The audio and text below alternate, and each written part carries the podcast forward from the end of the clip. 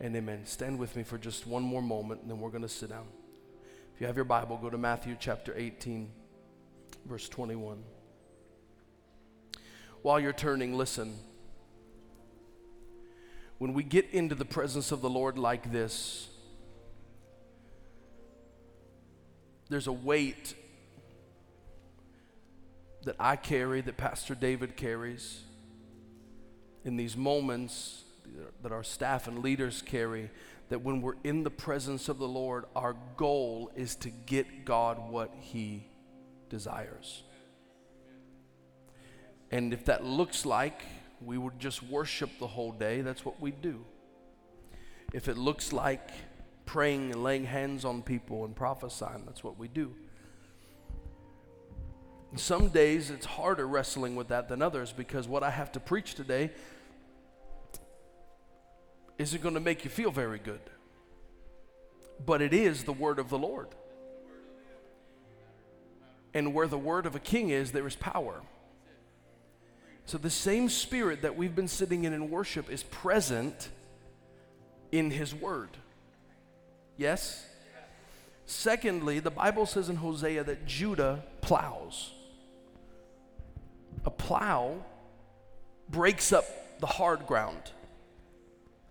There's a reason that most churches, it may have started as something one church did and everybody caught on, but there is a spiritual reason that we do worship at the front and then preach the word.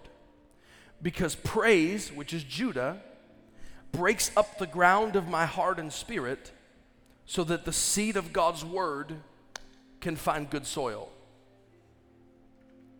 So I want you to just, before we read this scripture, just put your hands out like this. One hand, two hands, whatever you got. And I just want you to say, Holy Spirit, find good ground in my heart today, that I might reap the fruit of your word. Matthew 18, verse 21, beginning. Then Peter came to Him and said, Lord, how often shall my brother sin against me and I forgive him? Up to 7 times? Jesus said to him, I do not say to you up to 7 times, but up to 70 times 7. Therefore, the kingdom of heaven is like a certain man who wanted to settle accounts with his servants. And when he had begun to settle accounts, one was brought to him who owed him 10,000 talents. But as he was not able to pay, his master commanded that he be sold with his wife and children and all that he had, and that payment be made. The servant therefore fell down before him, saying, Master, have patience with me, and I will pay you all. Then the master of that servant was moved with compassion, released him, and forgave him the debt. But that servant went out and found one of his fellow servants who owed him 100 denarii. And he laid hands on him and took him by the throat, saying, Pay me what you owe me. So his fellow servant fell down at his feet and begged him, saying, Have patience with me, and I will pay you all. But he would not, and he went and threw him in prison till he should pay the debt. So when his fellow servants saw what had been done, they were very grieved and came and told their master all that had been done. And then his master, after he had called him, said to him, You wicked servant, I forgave you all that debt because you begged me. Should you not also have had compassion on your fellow servant, just as I had pity on you? And his master was angry and delivered him to the torturers until he should pay that what was due. So my heavenly Father also will do to you if each of you from his heart does not forgive his brother his trespasses. Holy Spirit, I pray that the same flow and the same anointing and the same presence that has been in this room as we have worshiped and prayed, that we would stay locked in to receive from your word. Your word is life to us. Your word speaks to us. And Lord, I pray that you would speak to us today, convict us today, comfort us today by your word and Holy Spirit. And we give you thanks, and it's in Christ's name we pray. And everyone said amen and amen. You can be seated in Jesus' name. Is there anybody in the room that loves His presence? I love His presence. Today I want to conclude our series on the Plumb Line. If you have been here the last several weeks, or if you haven't, God, I believe, is dropping a plumb line in his church where he is establishing and he is making certain that we are building according to his standard and not according to our own. Yes? Because man's standard will not stand up against the test of fire. Man's standard will not stand up against the test of fire. Only God's will stand. And as we conclude our series today, something the Lord has been dealing with me. I preached a message that's... this is different, but it's very similar because it's on the same topic at the beginning of this year when we did our Made Whole series to start the year off. Let me tell you something. If you cannot forgive, you will never reach the potential God has for you. If you cannot operate in true forgiveness, you will not reach the level God has for you. You can worship in this great atmosphere that we have in this room. You can sing all the songs you want to. But if you want to be more in your life, and can we just be plain? If you want to go to heaven, you've got to forgive. You've got to forgive. First and foremost, we're going to find that forgiveness is a battle of the wills. Forgiveness is a battle of the wills. Matthew 18:21, we just read it a moment ago, says this: Then Peter came to him and said, Lord, how often shall my brother sin against me and I forgive him? Up to 7 times? Jesus said to him, I don't say to you up to 7 times, but I say up to 70 times 7. So here we have a question. And of course, if you know anything about the Bible, of course it would be Peter who asked the question regarding forgiveness. Right, how many times do I have to forgive them instead of just throwing fists? Or how many times do I have to forgive them before just cutting them off? Peter wants to know, how many times can they do something to me that then I'm allowed to do something back?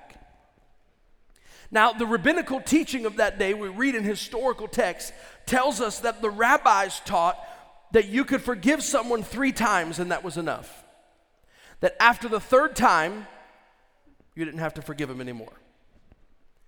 After 3 times, cut the cord, goodbye, adios, never going to talk to you again. Whenever Jesus says the words, I do not say, you better perk up and listen. Because Jesus is getting ready to shred the average and rabbinical teaching of that day. Jesus in Matthew 5, he begins to set a new tone for his disciples. Blessed are the peacemakers, for the Beatitudes, all the things. Multiple times through Matthew 5, 6, and 7, we read the phrase, you have heard it said, but I say to you. You have heard it said, but I say to you. You have lived this way, but I tell you.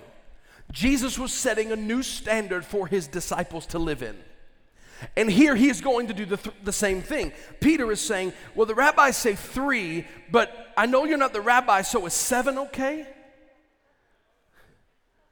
Right. Come on, how many of you in the room can lock in with Peter and say, that probably would have been me? Right, I'm tired of being the bigger person all the time. Some of you, that just hits you in a really deep place. Tired of being the bigger person. And you know, sometimes, because here's the deal, forgiveness is a battle for maturation. The quicker you can forgive, it shows the maturity in the spirit you have reached.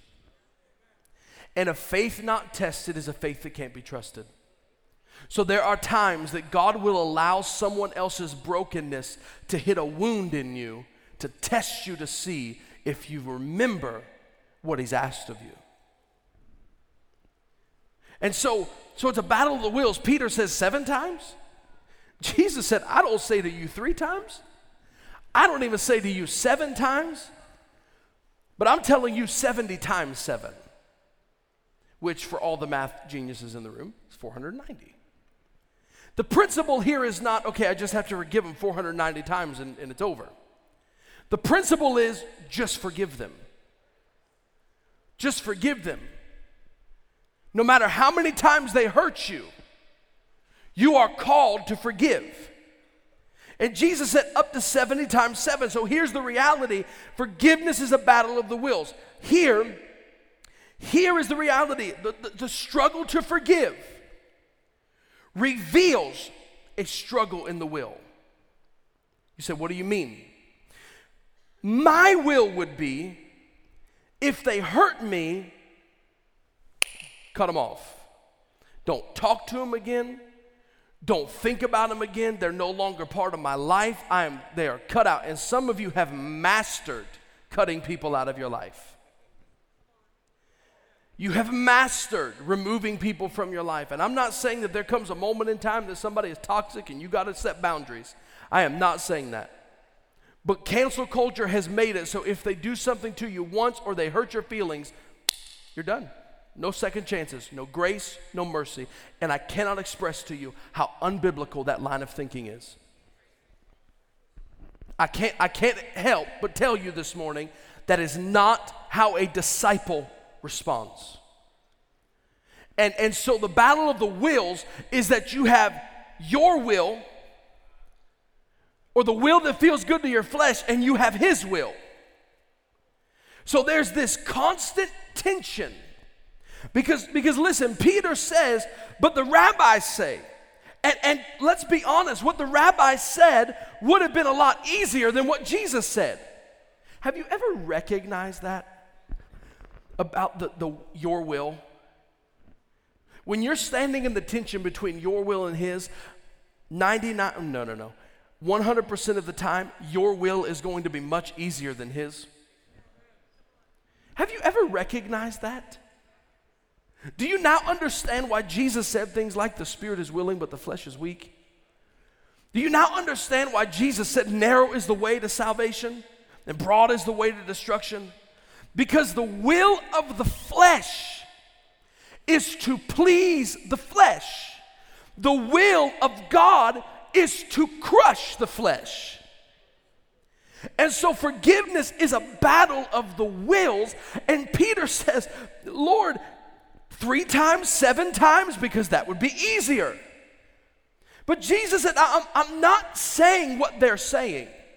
My will is not their will, and their will is not my will. I am telling you, you are going to have to forgive 70 times 7. You are going to have to forgive to the point you lose count. You got to forgive to the point you lose count. And what it comes down to is you have got to decide whose disciple you're going to be. Because Peter, growing into this moment, had been the rabbi's disciple. He had grown up in Jerusalem. He had grown up in all their schooling. He'd been taught the Torah. He knew all those things. He knew how to pray. And so he's rehearsing to Jesus. Just 3 times, because that's what the rabbis taught us, just 3 times. Oh, but you're coming and you seem to be kind of elevating the standard here. So are you going to go to 7? And Jesus says, no, I am taking this standard and we are going higher than you thought we could go. The will of God or my will. You cannot be a disciple of God and also be a disciple of someone else. You are either his disciple or you are not. And if you are his disciple, there are measurements, there are expectations of us as disciples. If you're with me, say I'm there. Some of you were with me in the beginning and now you're starting to just kind of trail off because you know where we're going. Lock in, open up. God wants to touch your heart today. So let's talk about the will. First and foremost, our will has to be transformed. Somebody say transformed. Our will has to be transformed. Romans chapter 12, verse 1 beginning. I beseech you therefore, brethren, by the mercies of God, that you present your bodies a living sacrifice, holy, acceptable to God, which is your reasonable service. And do not be conformed to this world, but be transformed by the renewing of your mind, that you may prove what is the good, acceptable, and perfect will of God. Here's what Paul was saying in Romans. In view of God's mercy. How many of you have taken advantage of God's mercy? You are saved. You're on your way to heaven? Oh, just about six of you. Okay, then the whole message is changing right now. I said, how many of you have taken advantage of God's mercy? You're saved. You're on your way to heaven. God has touched you. Come on. In view of all that he's done for you, in view of all he's done for you, here's what he says. Present yourself as a sacrifice. I've told you this time and again. I'll tell it to you until it really clicks with you. In the Old Testament, the rams, the lambs, the goats, the doves, they were all the sacrifice. Slit their neck on the altar, lay them there. The blood, the smell of blood and singeing hair would rise to the Father, and it was a sweet aroma to the Father. You know who the sacrifice is in the New Testament? You. Me. No longer am I cutting animals and laying animals on the altar. I get on the altar. Present your bodies a living sacrifice. And if we're honest, the problem with a living sacrifice is it keeps getting up off the altar. If we're honest about it, living sacrifices keep getting up off the altar. That's why Paul said, I die daily. I've got to make the decision to crucify my will, to crucify my flesh. So present your bodies a living sacrifice, holy and acceptable unto God, which is the least you can do. Think about that. He's saying present your whole self to the Lord, holy and acceptable unto God, and it's the least you can do. Some of you think the least you can do is get up on Sunday morning and come to church, and the most is giving everything. That's not what the Word said. The Word said the least we can do is to give everything. The least I can do in view of his mercy is to put my will on the altar, to put my desires on the altar and die. Y'all with me still? And then he says this, don't be conformed to the world. This word world here means age or era. Do not be conformed to this age. This age. Do you know that this age and era has their own God? You know that? He's not our God. He's the prince of the power of the air. And he roams the earth, and he's deceiving people. People are deceiving and being deceived. That's what the Bible said in Matthew 24, that as we led to the last days, people would be deceived and would be deceiving. He's the prince of the power of the air.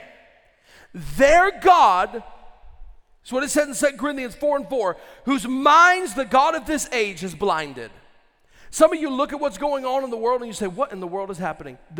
Their minds have been blinded.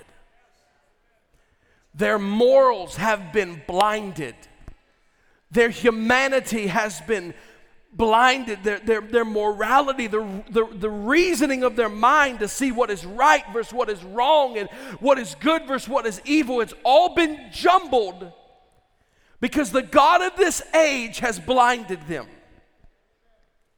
And he said, don't be conformed to them.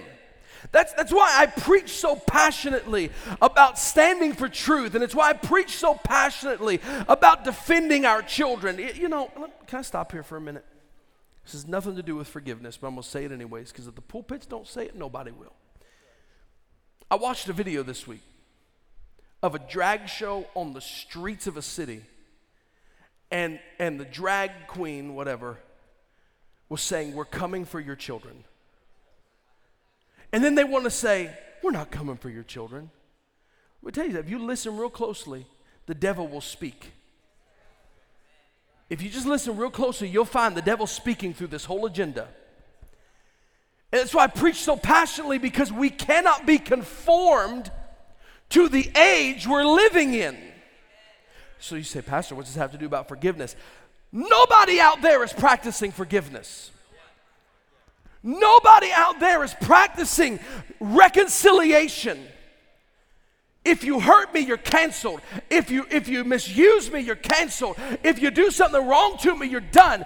And out there, that might be okay, but in the body of Christ, it ought not so to be. We should not be conformed to this age, but we are transformed. This word transformed is the Greek word metamorpho. It means to change in essential manner. It is the same word that was used when Jesus transformed on the Mount of Transfiguration. We are changed and no longer the way we used to be. Our will is changed in its very essence.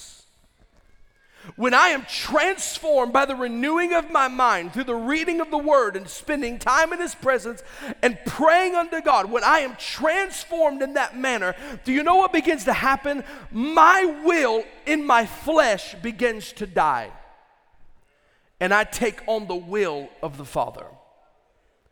What happens? I am now transformed by the renewing of my mind. I do not, people out there ought to look at you, and I'm not saying in here like we're some sort of social club. People out there ought to look at you out there and say, you don't belong here. There's something a little bit different about you. You don't really fit in here with the rest of us. What's the deal? I have been transformed by the renewing of my mind. So the things you laugh at, I don't think are funny. The jokes you tell, I don't tell. The beliefs you hold, I don't hold. No matter how much you want to shove them down my throat, I don't. You don't forgive, I do forgive. You cancel, I don't cancel. We are not the same. I don't belong here. That's the whole premise of discipleship. I'm being transformed into His image. And so we're transformed by the renewing of our mind. We renovate our understanding, and here's the reality. God gets the glory. At the end of the day, God gets the glory out of my life. So my will first has to be transformed. Second, my will has to be decreased. John 3:30 said, He must increase and I must decrease. The word increase here means to become more important. The word decrease means to decrease in status and rank. So the whole idea of the will of a believer is that everything about me decreases in status. Huh. What did Paul say in Philippians chapter 3? He said, I count all things as dung, just that I might know Him. Think about Paul, who had all the accolades. He was rich in terms of worldly riches. He was one of the king's right-hand man. He was sent by the king everywhere to persecute Christians, or by the emperor everywhere to persecute Christians. Paul had it made. Probably could have gotten anything he wanted, and yet Paul said, everything that I've gained, everything that I've ever had means nothing if I can just know You. If I could just know You, I have to come down. I have to come down. See, we look at Christianity as this like priority list, right? He gave some to be apostles, prophets, evangelists, teachers, pastors. He gave some to do this, prophets and this, and He gave gifts of administration and help. He gave this. And we look at this in tiers of influence. Do you want to know that the greatest ministry of the apostle, one of them, is to take away your ability to boast in yourself? How many times did Paul say, it's not of works lest I should boast? I don't boast in myself, but I boast in my weakness, that Christ is able to take this weak vessel and to do something mighty through him. And so what was Paul practicing? His will was being decreased while the will of the Father was being increased. If you're not getting it, let me help you. It is God's will for you to forgive. Then third, my will has to be denied. Matthew 16:24, then Jesus said to His disciples, if anyone desires to come to Me, let him deny himself and take up his cross and follow Me. The word deny here means to claim no knowledge or relationship with, to reject. The NLT says of this verse, you must turn from your selfish ways. The NLV says you must forget all about yourself. The point, if you want to follow Him, your will doesn't just become secondary. You don't consult or consider your will at all. Some of us say, well, if I don't like what Jesus is saying, I'll just do what I want to do. You're not a disciple. Listen, some of you are like, wow, that's kind of hard. That's what the Word said. I don't have the liberty of sugarcoating the word. If we don't do what he says and we don't deny ourselves, we cannot be his disciples. And in the American church, it has been more about conversion than it has been discipleship. We have millions upon millions of people who have been converted but have never taken the journey of being a disciple, becoming more like him and learning from him and becoming in his image. You know, I was listening to this song on the way into church today. We used to sing it a long time ago. I'm on an old song kick right now, and I'm telling you, I'm dangerous. If you start singing 1990s to early 2000s, I'm a dangerous man. Y'all lose me for a couple hours if we start going there. We used to sing this song, I want to be more like you, Jesus. I want to be a vessel you work through. I want to be more like you. I was driving into church today, and I was thinking, I really want to be more like him. And I just began to think about all the areas that I'm not like him. You say, well, that's condemnation. No, that's conviction. Lord, all these areas the Holy Spirit starts pointing out, I need to help you in this area. I need to mold you here. And I say, yes, Lord, come and mold me because I want to be like you. And then I think about forgiveness, and I think about how he operated in forgiveness, and he denied his own will, and he got up on the cross, and even in his dying breath he said, Father, forgive them, for they don't know what they're doing. Am I really like him in that area? I had to ask myself that question. Am I really like him like that? I don't know. I think if we're honest in here today, I think we could all say, I need to be more like him. And to be more like him, I've got to deny me more. So forgiveness is a battle of the wills. Secondly, forgiveness because we've been forgiven. Because we've been forgiven. Let's dive into this for a minute. The master in this story, this man comes and his servant, and he's saying, I owe you so much. He falls down on the ground and says, be patient with me. I want you to check this out. Here is the debt. He owed 20 years worth of wages. We're not talking about like a $100 loan. He owed several $100,000 to this master. The dilemma, he's unable to pay. The despair, he begged, be patient. The debt canceled. We had a debt we could not pay. We could live for 1,000 lifetimes and never repay the debt we owe. Come on, some of y'all need to remember how you were before your debt got canceled. I'm not talking about money debt. I'm talking about spiritual debt. You were a sinner lost in sin. See, some of y'all can remember that old song, I was sinking deep in sin, far from the peaceful shore, very deeply stained within, sinking to rise no more.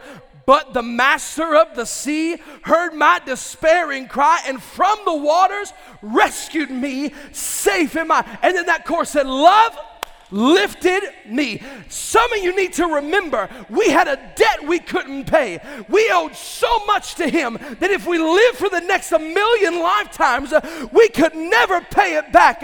But thank God for the cross, and thank God for the blood of Jesus that said in Ephesians 1:7, in whom we have redemption by his blood, the forgiveness of sin according to the riches of his grace. In Hebrews 9:22, the Bible said that without the shedding of blood, there is no forgiveness of sin. And then we start reading things like this in Isaiah 1:19. He said, come now, you who are, he said, come now, let us reason together. Though your sins be as scarlet, they will be white as snow. And though they be red like crimson, I'll make them white as wool. In Revelation 1:5, the Bible said, unto him who loved us and washed us from our sin in his own blood. In Revelation chapter 7, verse 13, 17, John is standing and he sees the multitude of the redeemed singing. And the elder asked him, who are these? And John said, you know. And the elder said, these are they which have come out of great tribulation and have washed their robes white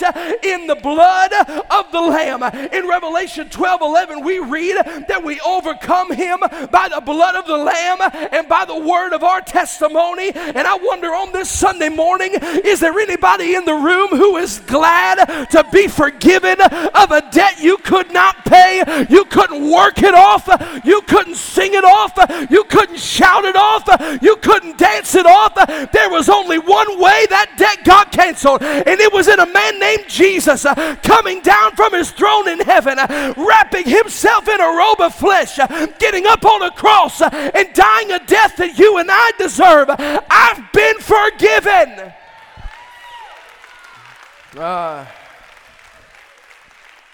Somebody shout, forgiven.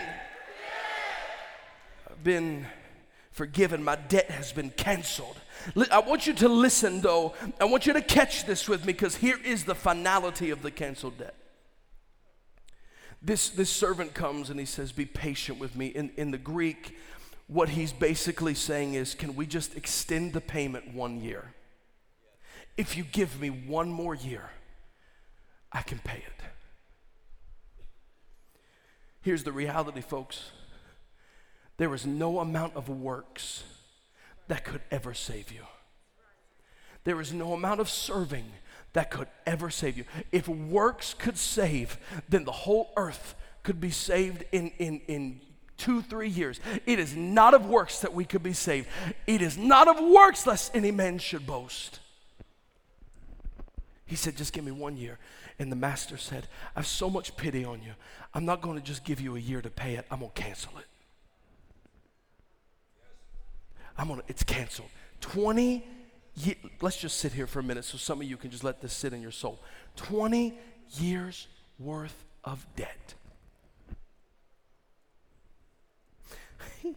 How many of you have ever loaned money to a friend or somebody? You know, just throw your hand up. You loan money to somebody. How many of you loan money and never got paid back? Just throw your hand up.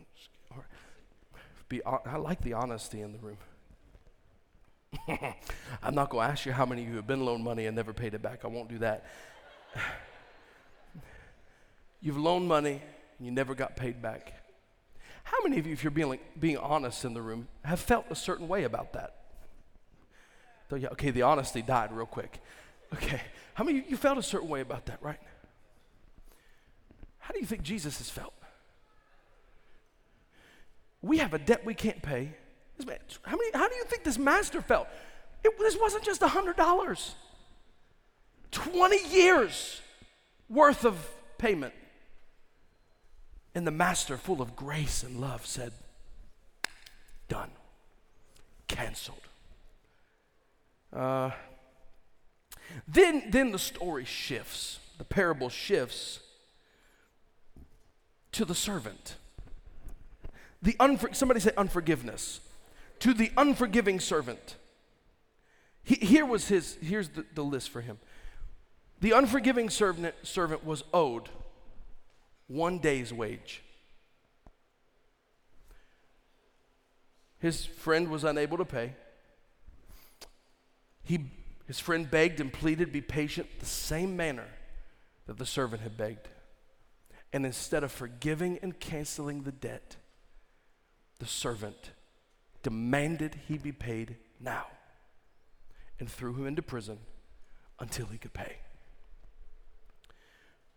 Unforgiveness, let's talk about it for just a moment. I'm going to try to hurry through this, but it's important.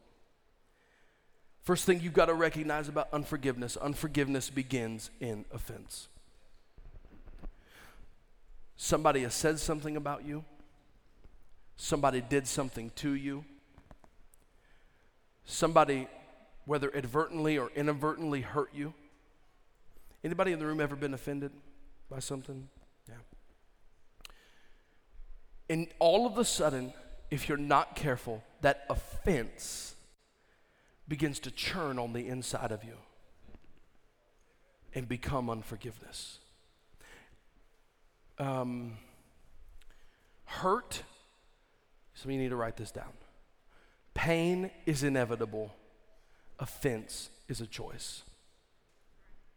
You are going to get hurt.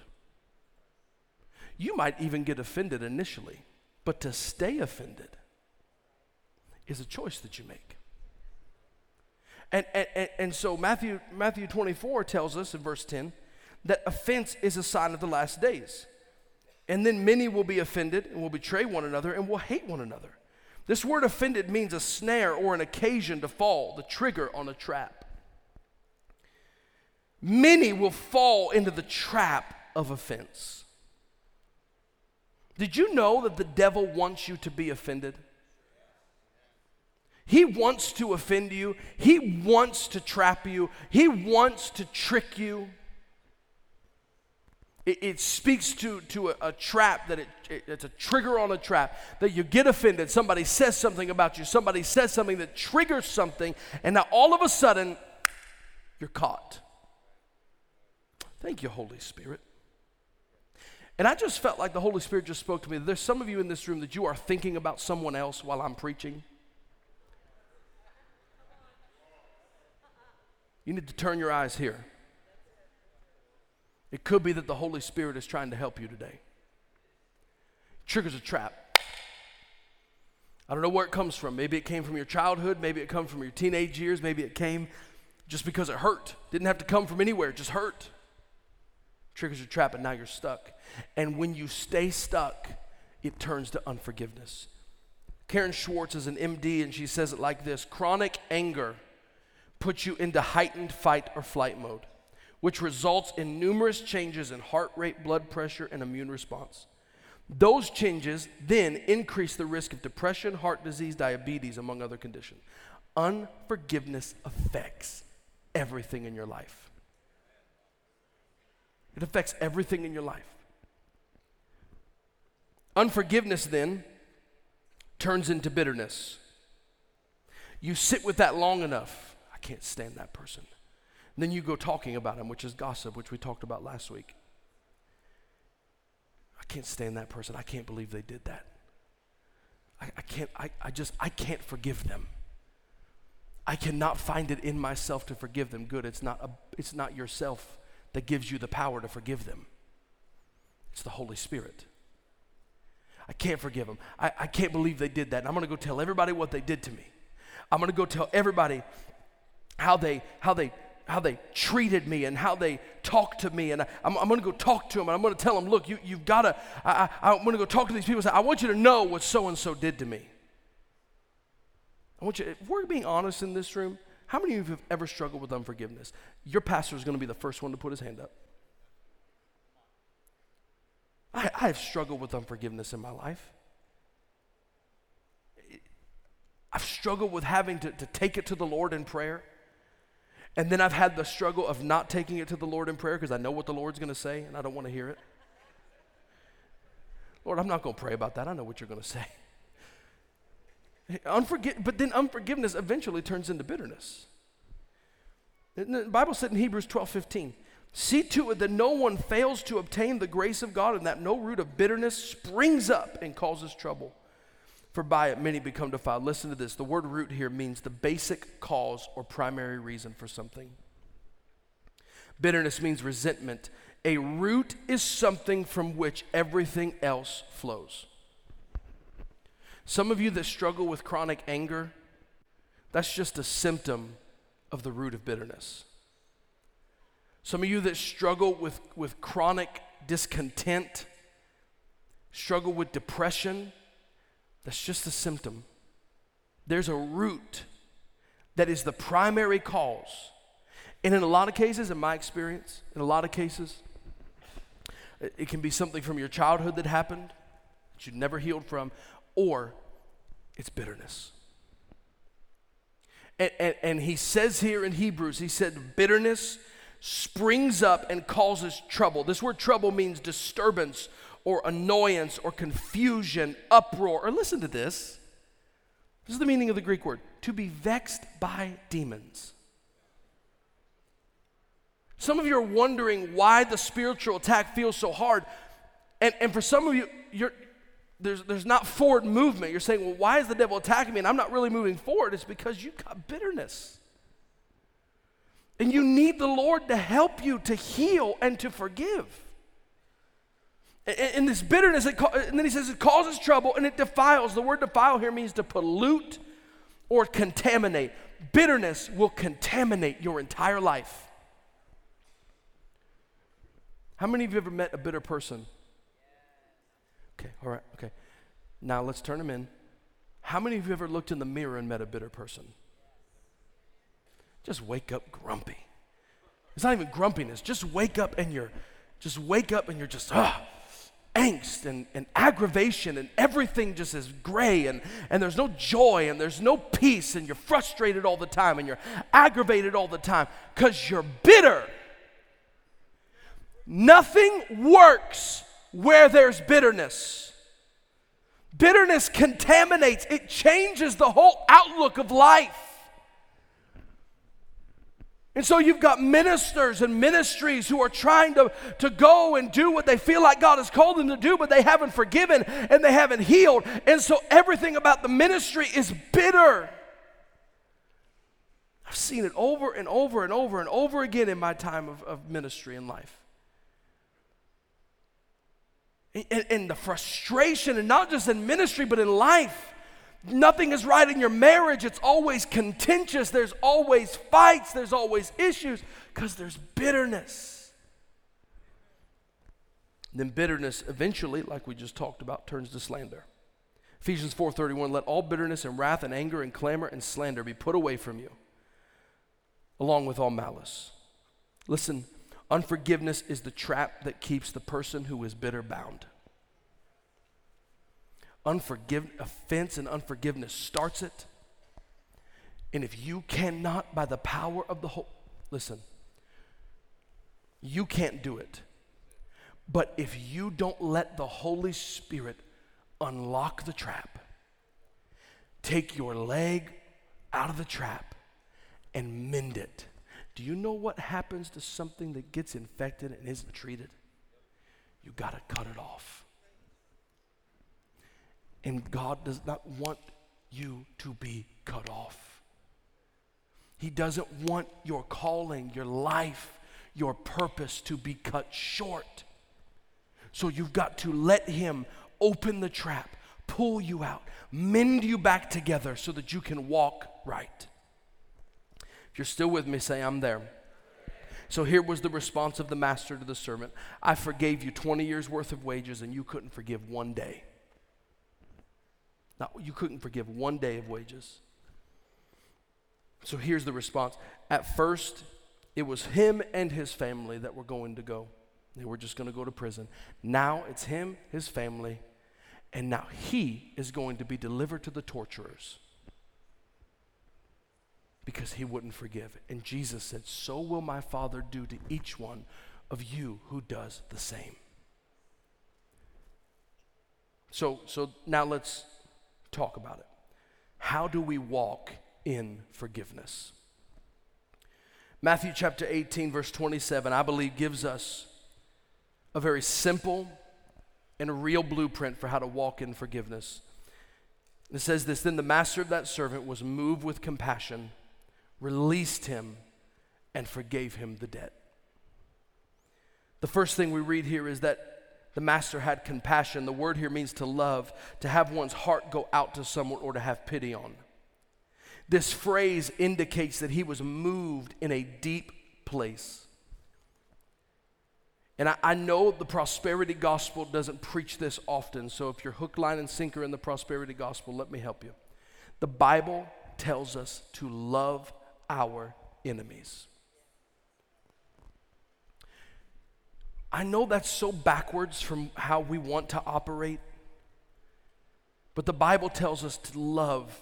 Matthew chapter 5, verse 43, beginning, and you have heard that it was said, you shall love your neighbor and hate your enemy. There it is again. You have heard that it was said that you should love your neighbor and hate your enemy. But I say to you, what's he doing? He's flipping the standard.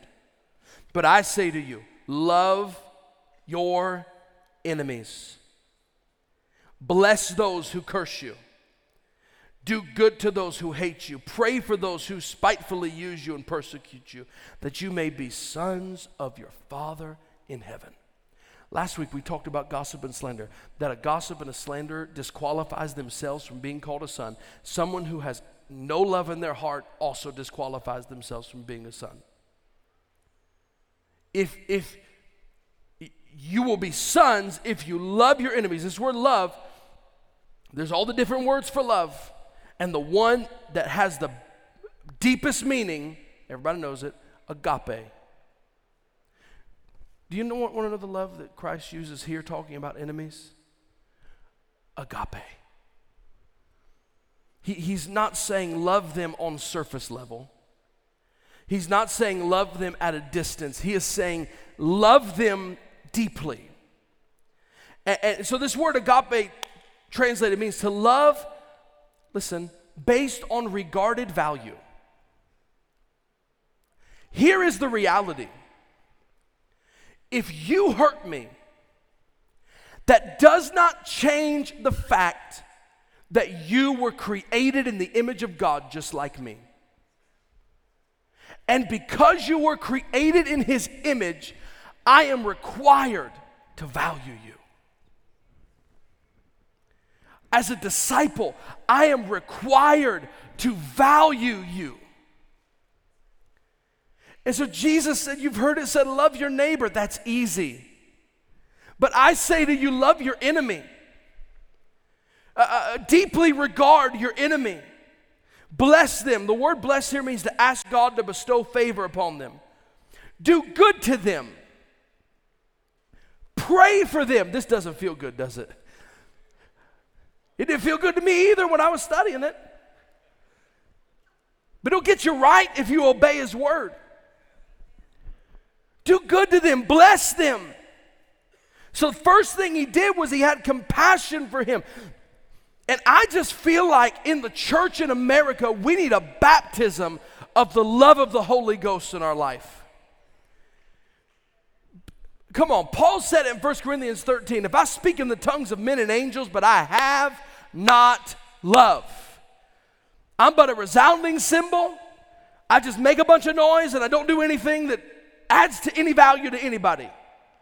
And he goes on to say, love is patient, love is kind, it doesn't envy, it doesn't boast, it is not proud, it is not self-seeking. Love rejoices in the truth. Love does not keep record of wrong. Hello? Love does not keep record of wrong. And Jesus instructs us to love our enemies. Here's what I've known about Him. If He instructs me to do it, He'll empower me to live it. Love your enemies. Keep no record of wrong. Here, I want to challenge you, and then we're going to move. Matt, you can go ahead and come on. We're going to move quick. I want to challenge you. I want you to open your Bible to 1 Corinthians 13, either later, not right now, later today when you go home or when you go study your Bible. And instead of love, I want you to put your name wherever love is. You know what that will do? Boy, let me tell you what, when I did that, I've never felt conviction so quick in my life. Michael is patient. Michael is kind. Michael doesn't envy. Michael doesn't boast. Michael is not proud, not self-seeking. Michael keeps no records of wrong. Michael rejoices in the truth. And you say, well, isn't that kind of proud? No, what happens is you start reading that and really taking inventory of your life, and you let the Holy Ghost convict you and talk to you, and you're going to say, Michael is kind, and the Holy Ghost is going to say, that's hilarious. And you know what you're going to realize? Man, maybe I'm not as kind as, maybe I don't have love in my heart like I thought I did. Michael's not proud. Maybe I don't have love in my heart like I thought I did. Some of you in your marriages, you keep long lists of records of everything your spouse did wrong. That's not love. I'm sorry. I know you want to be vengeful and you want to be right more than you're reconciled, but that is not the way of the Father. Well, don't you remember 6 years ago when you said this to me? That 6 years ago. Love keeps no record of wrong. Okay, so here's the first thing. The master had compassion. I want you to put one hand on your heart, and I want you to say, Lord, just say it. Say, Lord, help me to love the people that the world wants me to cancel.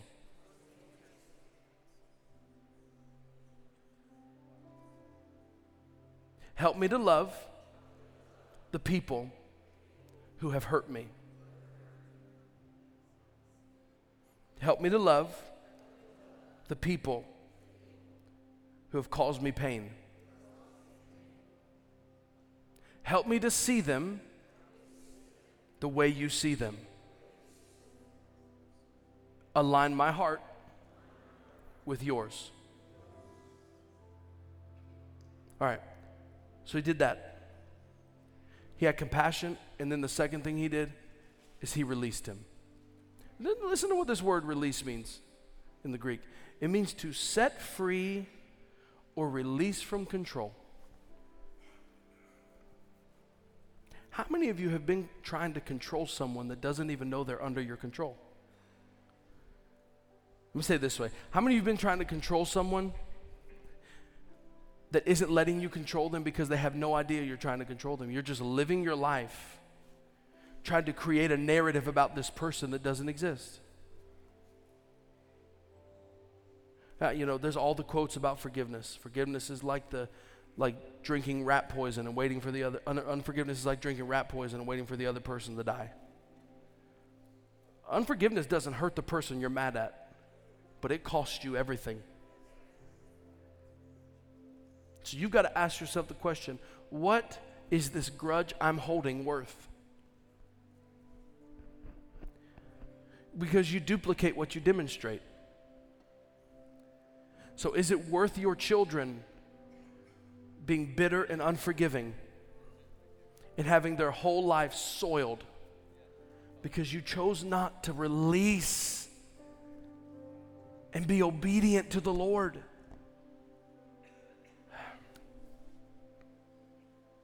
Here's the last thing he did. He had compassion on him. He released him. And lastly, he forgave him. This word forgive means to release a person from an obligation to pay a debt. Mark 11:25, and whenever you stand praying, forgive if you have done anything against anyone, so that your Father who is also in heaven may forgive your trespasses. Luke 17:3, take heed to yourselves. If your brother sins against you, rebuke him, and if he repents, forgive him, and if he sins against you 7 times in a day, and 7 times in a day returns to you saying, I repent, you must forgive him. You must forgive him. I want you to listen to me. One of the greatest marks of the last day bride and spiritual maturity is the ability and the decision to lay down justifiable offense. Some of you, I've been preaching, and you hear me talking about forgiveness and unforgiveness, and you're like, I am right to be unforgiving. I am right to be bitter. I am right to feel this way, and you very well may be. But there is no asterisk next to the verses in the Bible that say to forgive. Forgive only if you're wrong. Forgive only if it's not justifiable. That's not in the Bible, I'm sorry. It's not there. And to be able to lay down justifiable offense is to know we are ready for the bride to return. Because he's coming to find a bride that is without spot and blemish. We're ready for the bridegroom when we can say, you know what, you hurt me and I've got a reason to be mad and I have every right to be mad at you, but I forgive you. Some of you in this room, you're listening to me, you're saying, I am tired of being the bigger person all the time. I'm tired of being the first one to say sorry. I am tired of being the first one to forgive. I am tired of being the one that has all this stuff done to me. When am I just going to be able to walk away? You can't. The Holy Spirit will help you. He's in this room right now to help you. The Bible calls him our helper. He will help you Heal from the things that people have done to you, said to you. It is on you to say, God, I release them. I release them. Stand on your feet all over the room this morning. Release them. Could be a father, could be a mother,